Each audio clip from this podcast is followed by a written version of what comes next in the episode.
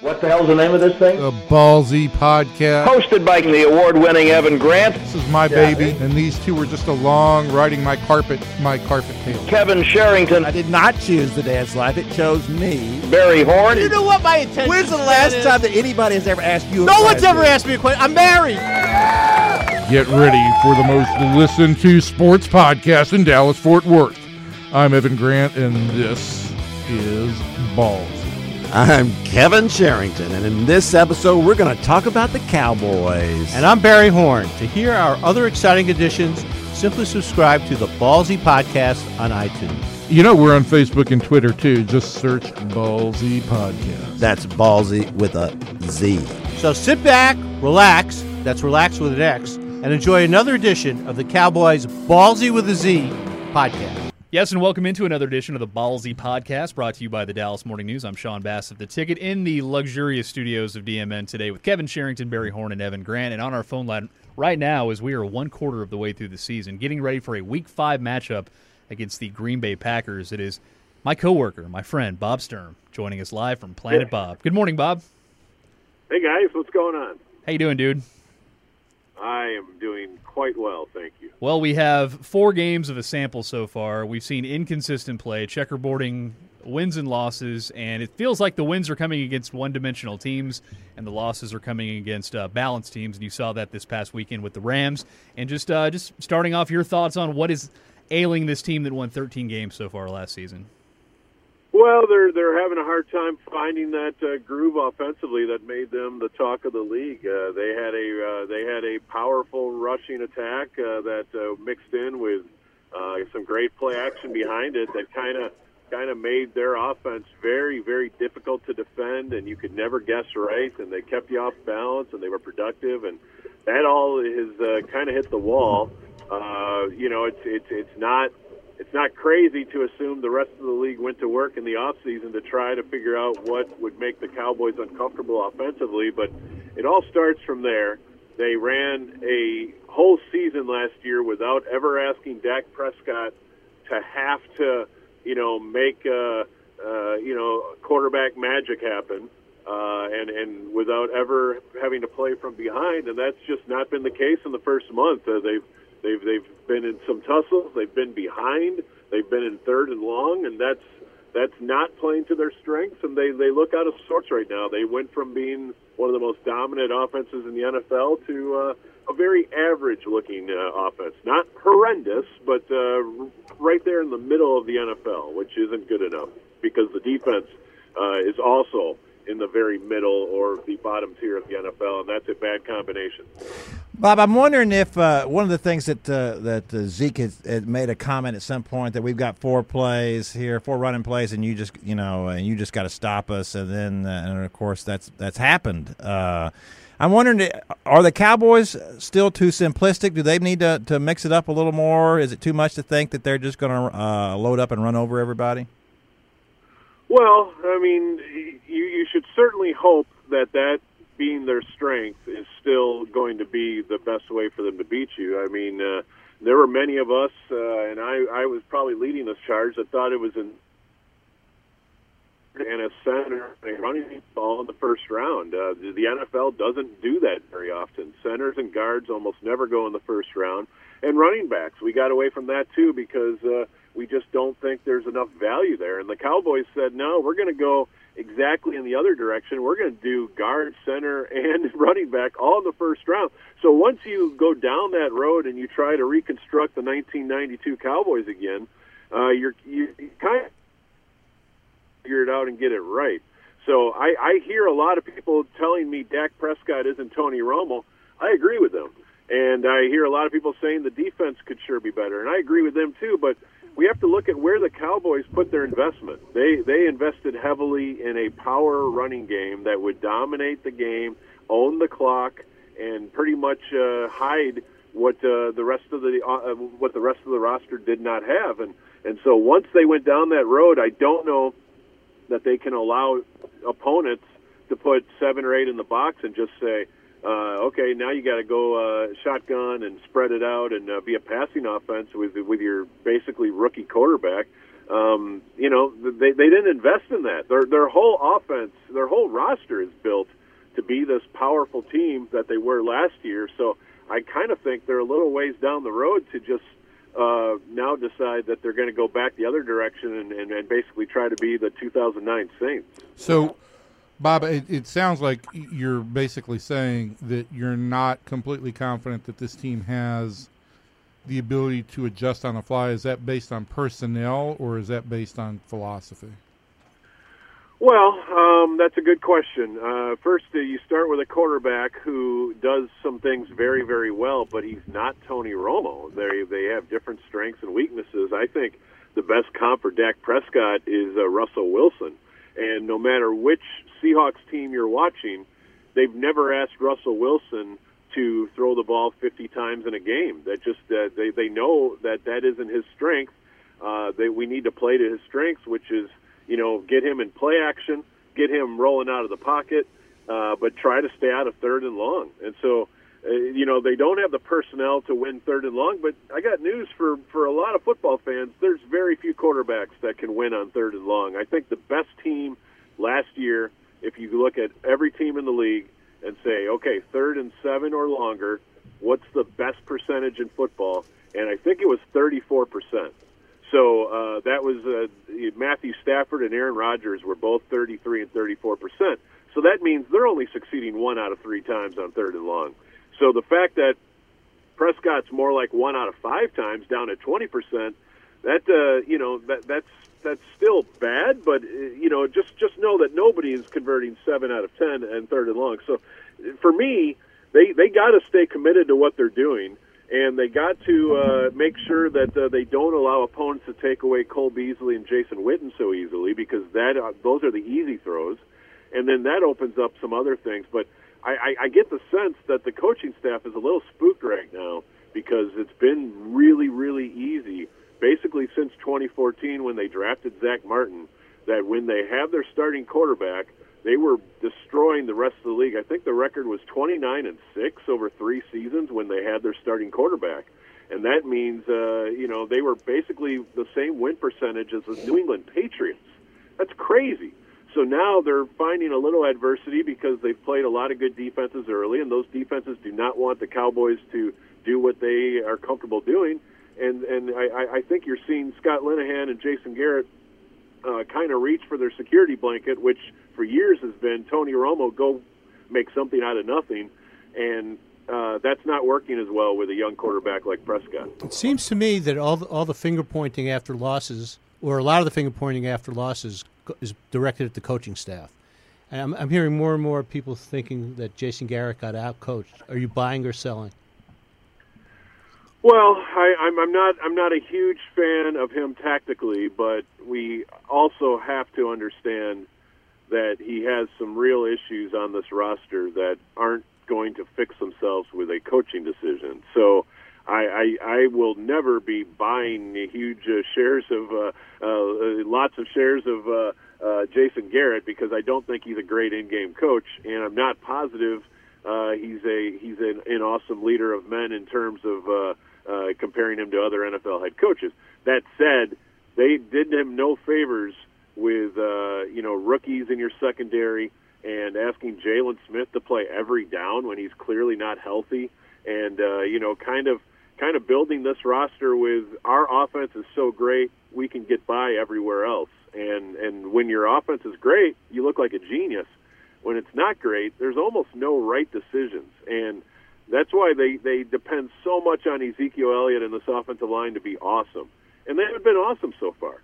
I've seen Travis Frederick, I've seen Zack Martin, I've seen Tyron Smith all get beat this year a number of times. And I'll tell you guys, there were years where you didn't see that all year. So you know, it, it's it's it's certainly opponents are playing them differently, but it's also that uh, this offensive line if they're going to pay their left tackle, center, and right guard more than anybody at their positions in the entire league, they've got to be dominant, and uh, they haven't been dominant so far. And I think that's the bottom line. Bob, let's talk about the defense, if you don't mind. Just going to the other side of the sure. football. Sean Lee out. He was sorely missed, especially with Todd Gurley going nuts this past Sunday. You sort of alluded to it. There's so many young players in the secondary. They didn't want to pay some veterans who were, you know, average to slightly above average. But man, it's just so hard to just picture a lot of success when you have Jeff Heath as your starting safety and you have rookies that had soft tissue issues in the in camp just trying to say, okay, we're going to lean on these guys. And I, I feel like it's a bit of a godsend that you've had DeMarcus Lawrence do what he's done with seven and a half sacks so far with a pass rush, sort of out of nowhere. Yeah, yeah, yeah. He's been unbelievable. There's no doubt, and uh, you know he's he's going to get paid handsomely here, uh, whether it's locally or uh, in free agency. I, I assume the Cowboys won't let him walk, but. Uh, yeah, when you talk about Jeff Heath, uh, it's a four-year player that they thought was ready to start, and it's pretty clear he's not. Uh, I expect Xavier Woods to take his job uh, very, very quickly. Um, Jaylon Smith is the real thing, though, guys, in terms of uh, a massive issue right now. And, and I love the story. Everybody loves Jaylon Smith, and everybody's rooting for him. But at some point, you have to say, is he being attacked routinely by the opposition? And when Sean Lee wasn't there, uh, it got even worse on Sunday. Uh, so, so I think the book is out in the NFL that uh, if you're going to go after the Cowboys, uh, look underneath because they're playing their safeties and their corners so deep that now their linebackers have to defend in space against uh, C.J. Anderson from Denver or uh, Todd Gurley or even tight ends, and uh, that's where they're going. The good news is Green Bay won't have Ty Montgomery, we think, this weekend. So I'm not positive they're going to be able to attack you like uh, the Rams were uh, underneath. But uh, when they, you know, when they have Jaylon Smith out there, they have two choices. They can either run a zone, or they can ask him to chase. And the second they ask him to chase, the the other quarterback is going there because he just can't move like he needs to. And and so Sean Lee's hamstring, which you know we all know, uh, Sean Lee's attendance record has has not been great in his career it feels like their entire defense is dependent on him uh, not only playing but playing very very well and and if he's not there are too many guys that get attacked and uh, especially in man coverage. Bob how do we allow the front office in the preseason to tell us that jaylon smith's going to be a 10 year 10 year pro bowler? I mean just knowing everything he's gone through injury wise and like you said it's an awesome story but you couple that with sean lee's fragility and you know just throughout the defense be it suspension or lack of talent how, how do we how do we let the talent evaluators basically tell us that in the preseason? And we just sort of shrug our shoulders and go, oh, "Okay," or is that just Jerry being Jerry and Stephen being Stephen? Well, I, and, and, Cowboy I fans mean, being Cowboy fans. Yeah. Yeah, yeah, and, and and like I said, uh, out of Notre Dame, I love Jaylon Smith's game, and I think if he ever gets to that level again, the Cowboys are going to be thrilled. But I also sat there in camp and I wondered what the rush was. I I, I, I kind of expected them to, to almost start him on uh, injured reserve uh, designated return and get him back uh, like in November. But then then the Anthony Hitchens injury happened, and once the Hitchens injury happened, uh, it went from Sean Lee or excuse me Jaylon Smith was going to be on a pitch count to we're going to need him to play every single down. And, and and so maybe what you want to look at is why did the Cowboys why do they only have five linebackers on their entire roster? Why is Justin Durant unemployed? And then the second they sign him, he's playing more than uh, you know like Damien Wilson and some mm-hmm. of these other linebackers that they spent you know really good picks on. Damien Wilson's a fourth round pick. You got to get something out of that. But they're you know it's it's it's really interesting that they not only did they play Jaylon Smith but once he played uh, reasonably well in the, the first week against New York uh, in limited play, they decided, you know what, let's just play him every snap all the time. And, and they've, he's gone from uh, limited play to overexposed uh, quickly, and it's not getting better. It's getting worse. Uh, teams are now seeing what he can't do. So um, I, I really wondered what the rush was, but apparently the Hitchens injury really put that even into fast forward, and they just were ill prepared to deal with that situation. You know, Bob, one of the problems on defense has been the, the lack of talent. You know, they, they poured all the talent onto the offensive side, but uh, they do have a guy in the secondary who uh, they spent a high pick on, and they expected him to be a terrific player. And of course, now he got uh, Byron Jones was uh, put at corner a lot his rookie year, and so we kind of gave him a grace year for that. Uh, but when is Byron Jones going to live up to what everyone thought he was going to be at safety? Well, you know, the problem is that Landon Collins was picked right behind him, and Landon right. Collins looks like uh, one of the three best safeties in football. So Byron Jones can be decent, but not Landon Collins, and will still feel like he's disappointing. Um, I, I say that because I think he's a decent player. I think uh, you know he's a NFL starter at his position. He's not being attacked. He'll break up some plays every week, and uh, you know he's not the best, not even close. But uh, but I would I, I would say you know he's he's a base hit. How about that? Um, I think they need better than that if they're going to invest first round picks in guys like him and Taco Charlton. They need exceptional players to kind of uh, rally and make up the gap that uh, they've given uh, their you know such such a uh, discrepancy in investment uh, to their offense. And uh, you know, 30% of their cap goes to their defense. Almost none of their first round picks go to their defense. So when they do, they've got to hit home runs, not singles. Uh, so so I, I almost wonder if Jones is better at a corner, to be honest. But they're so light at safety, and I almost feel like they overvalue uh, positional flex. They always talk in the draft about this guy has positional flex. He can play guard or tackle. He can play safety or corner. They love that versatility, but I always say, shouldn't we make our picks based on who's the best player at, and he has a real obvious position. Uh, Landon Collins can't play corner, but he can be one of the best safeties in football. Should you value that more than saying this guy could play safety in a pinch or corner in a pinch, but he's not awesome at either one of them? So um, they've got a lot of issues. Byron Jones is certainly somewhere on the list, but I would say uh, if they could find if they could get Xavier Woods out there and playing a better safety opposite, I think they'll both end up looking better. All right, I want to go back to something that I very wisely asked last week of our incredible guest, Daryl Moose Johnston. Okay, and I, I, we've got a full house in here, and because I like to talk in big, glittering generalizations, this is what I want to know. The Cowboys now go into a pretty, I think, a pretty season-defining stretch here of the next six games, starting with with Sunday against Green Bay. Played four games here. Which of these four games, Bob, everybody else, I'm confused. Six games, four games. which of these four games that they have played to this point is the most Dallas Cowboys revealing game? Which is which game did they display the closest to who this team's real personality and, and ability is? Well, if, if you're talking about Jekyll and Hyde, it's the Rams. I mean, they played a great first half and an awful second half. But I, I, I mean, is that who you believe this team is? Uh, so far, yeah. Yeah, Well, a you know- 2-2 start. the Giants are 0 4. That's Yeah. it, that's their first win. Denver looked like Super Bowl champions. And then lost to Buffalo. And then lost to Buffalo. Then Arizona, that you know you beat Arizona, and then I, I got to Arizona almost lost at home to San Francisco. Yeah, I, and I, San Francisco might be, and, and that's an, an upcoming game. That might be better weeks, than, yeah. than, than than people think. And- and Moose three, said last three week. weeks, three weeks. that don't sleep on the 49ers Don't either because they were the one team that looked like something of a cakewalk in that stretch. Yeah, and, and then I, I got to agree with Kevin. The, the the Jekyll and Hyde Cowboys, boy, were they Jekyll and Hyde. Man. Bob, what do you got? Yeah, you know, the Rams seems right to me because it was a super productive offensive day. 440 yards is, is pretty nuts, to be honest with you. 30 points is great. Uh, they had uh, a couple big plays. They ran the ball statistically very well. Uh, but then we did see their Achilles heel, which we also kind of saw in the playoffs last year that uh, when they get in uh, specifically passing situations and the opponent is ready for their passing game, uh, they run out of ideas very quickly. Uh, they have a quarterback who is capable, but also extremely cautious.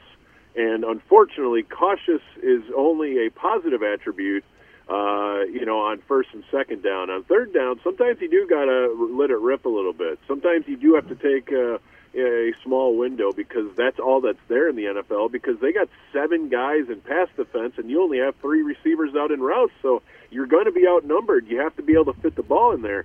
Um, so I, I think we saw that, and I think we also saw a defense that is uh, somewhat uh, incapable of stopping a balanced, uh, you know, talented offense. And so, as you look down the schedule and you see that back-to-back with Kansas City and Atlanta, and the ability to basically make every one of your defenders take care of his job, uh, that should frighten you a little bit because uh, the Chiefs are going to absolutely obliterate your linebackers if uh, you know if, if, that, if that happens. So uh, I would say I would say the Rams game is a pretty good uh, pretty good basis for what you might be looking at, and you might be able to win a lot of those games. But that's kind of what I'm leaning at in the first four. Barry, before you go into your statement, let's just run down that stretch of six games for Okay. people that runs up to, to Pe- Thanksgiving, People, okay. which is, is Green Bay at home this week, then at the 49ers, then go across the country and play at Washington, uh, home against Kansas City, Oh.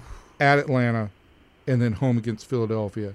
Then you got the short break, Thanksgiving Day, and then you don't have that long break because you come back and play another Thursday night game a week later. So, Barry, I'm sorry, go ahead. No, no. I just, I, I'm just thinking: Have we overvalued the quarterback, running back, and number one receiver uh, in terms of? We, have we deified them too much?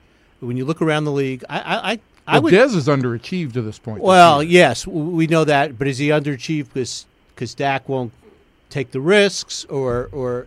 But but you look you look at the Rams quarterback, running back, Sammy Watkins. We'll call him the number one receiver. I'm not sure I wouldn't rather take those three over the Cowboys. Well, you had something in uh, in your column the other day with the with what Kurt Warner and Michael Irvin. I, said I, I thought about Kurt this. Warner nailed it.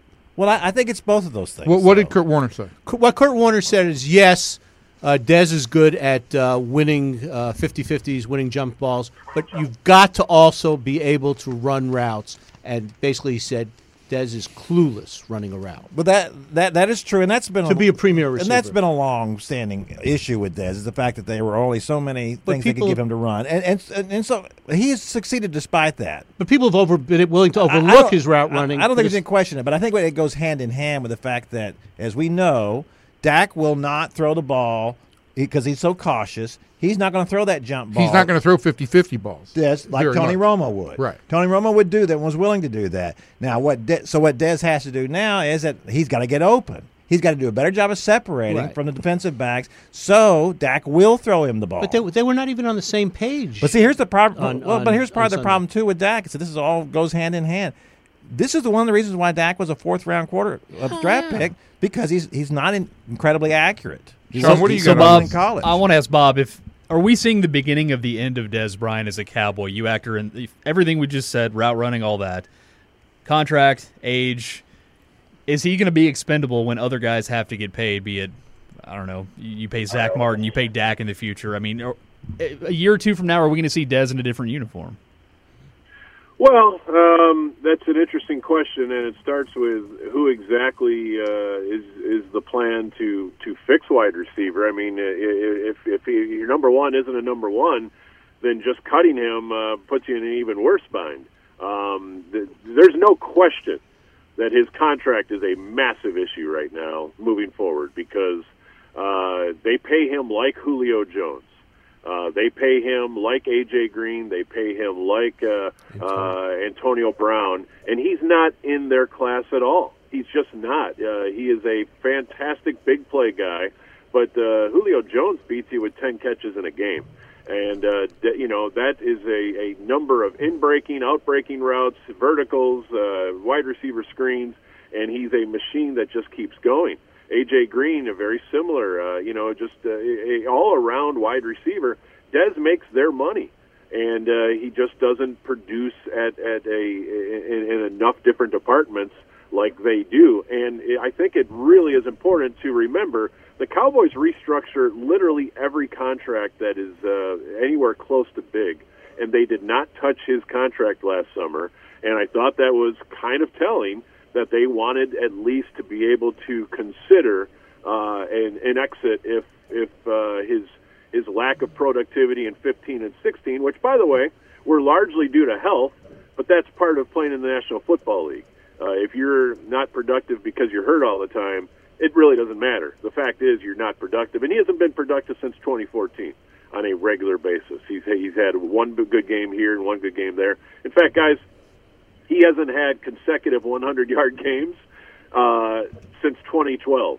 He's only done it once in his career, consecutive 100 yard games. So when you're comparing him to the best receivers in football, I think you have to look at things like that and just say, you know, he's not what we think he is. He's very good at uh, uh, you know, making big plays and, and having a very attractive personality that everyone seems to enjoy and buy his jersey. But in terms of just raw production, he's only really had done that once or twice in his career, and that, those were many years ago. So, you know, just overall, I I, I think But the I, I, Cowboys do need they do need more at wide receiver. There's no doubt about it.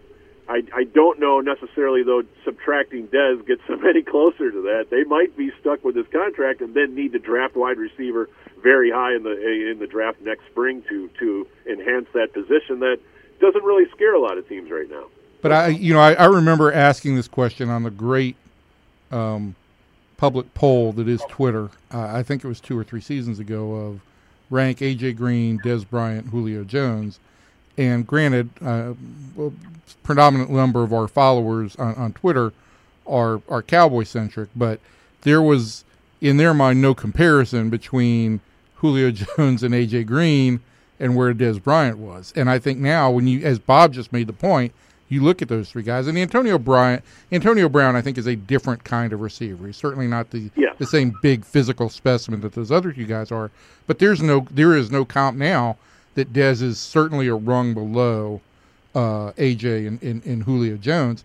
And I think to this other point on, in the passing game, Brice Butler shows you some things occasionally. Terrance Williams shows you some things occasionally. Cole Beasley is a nice kind of slot guy. Do you really have a second, a, a really strong second threat that gives you the ability to get Dez open? Well, that's the, to me that's the big problem is that there's there's no dynamic. It's you know, all it's all on Dez, right? Well, it is because you know Jason Witten is you know he's Jason Witten. He's a great guy to have on the team, but but you know it's like uh, his Is running sa- style is a tree falling. Is you it- know it, it's he's catching a ball and he's getting nailed. Is Uh, it sacrilegious to, to question is Jason Witten? He's got two, two receptions, I think, in the last two games. No, I mean I, you know I think Yeah, but he had 17 through the first two. Yeah. I, I I- think but- it's, I think it's more of a but- scheme thing, to be honest But with you. but But I think everybody, I think everybody understands that, He's that Witten is eight-yard- what he is. He's, he's- going to catch eight- the ball and get hit and fall down. he's and Yeah. good for eight yards or just getting past the first down. But he's he's a- not a threat. But there, it- part of it to me too is, and Bob, I want to ask you about this is is just the the routes that they're running. You know, they they never run slants or almost never. Every everything is an out, and so when a guy catches the ball and he gets nailed, everything is a cautious route. is it Right. not, If you, there's no yards after catch on this team. You know, I don't know what they're I don't know what they're averaging, but there's no yards after catch on this team. And, and to me, it's always unfair to ask a receiver who's running an out, catch the ball now, get this guy to miss you and turn upfield. You know, I just think if you, if you're running that slant, you're, you've got two steps after you catch it, no matter what the guy's doing.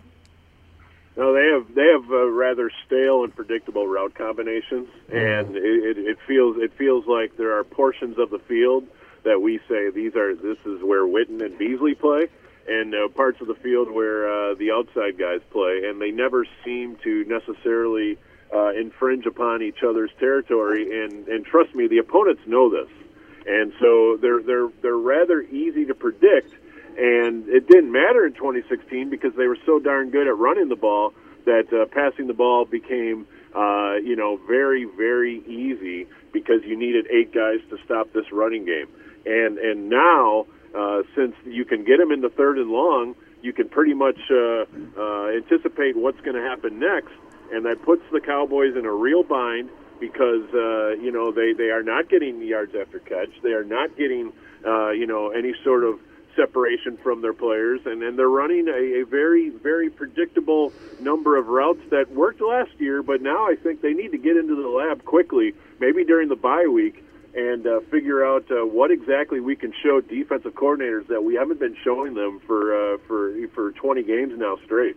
Well, Bob, things don't get much easier with your Packers coming in here. I know we're going to let you go in a few, but your team is dinged up right now. Uh, they suffered a lot of injuries, but they still have, I think, 10 days to get ready for this team. And I, I'm just curious where you're at with th- the matchup and maybe a thumbnail of the matchups we, we should see Sunday. Wait a minute. You you're asking Bob. You say in there we've only got a few minutes, and you're asking him to Hey, talk look, about the Packers. He's a pro. He can do this. I have all the faith in Well, him. I, I think this is a wonderful time to play Green Bay because Green Bay uh, has been playing with. Uh, I think the number is of their eight biggest contracts. They have had six of those players hurt for an extended amount of time already. The other two are Aaron Rodgers and a rather washed up Clay Matthews. and so the other six players have all missed uh, a, a significant amount of time. When they played the Falcons in Week Two, they were playing without uh, uh, Jordy Nelson, Mike Daniels, uh, Bakhtiari, and Bulaga. They're both their tackles, uh, and, by, and both their tackles, by the way, are are Pro Bowl guys who make uh, huge amounts of money. Uh, so so they're playing right now. Uh, they they just lost Davante Adams and Ty Montgomery, and uh, they have been playing without Randall Cobb and uh, Nick Perry broke his arm uh, his his hand. So they six of their best eight players have been unavailable. Some of them may be able to go on Sunday. I don't know, but this is not the Packers that you played in January. Although in January they didn't have Jordy Nelson either.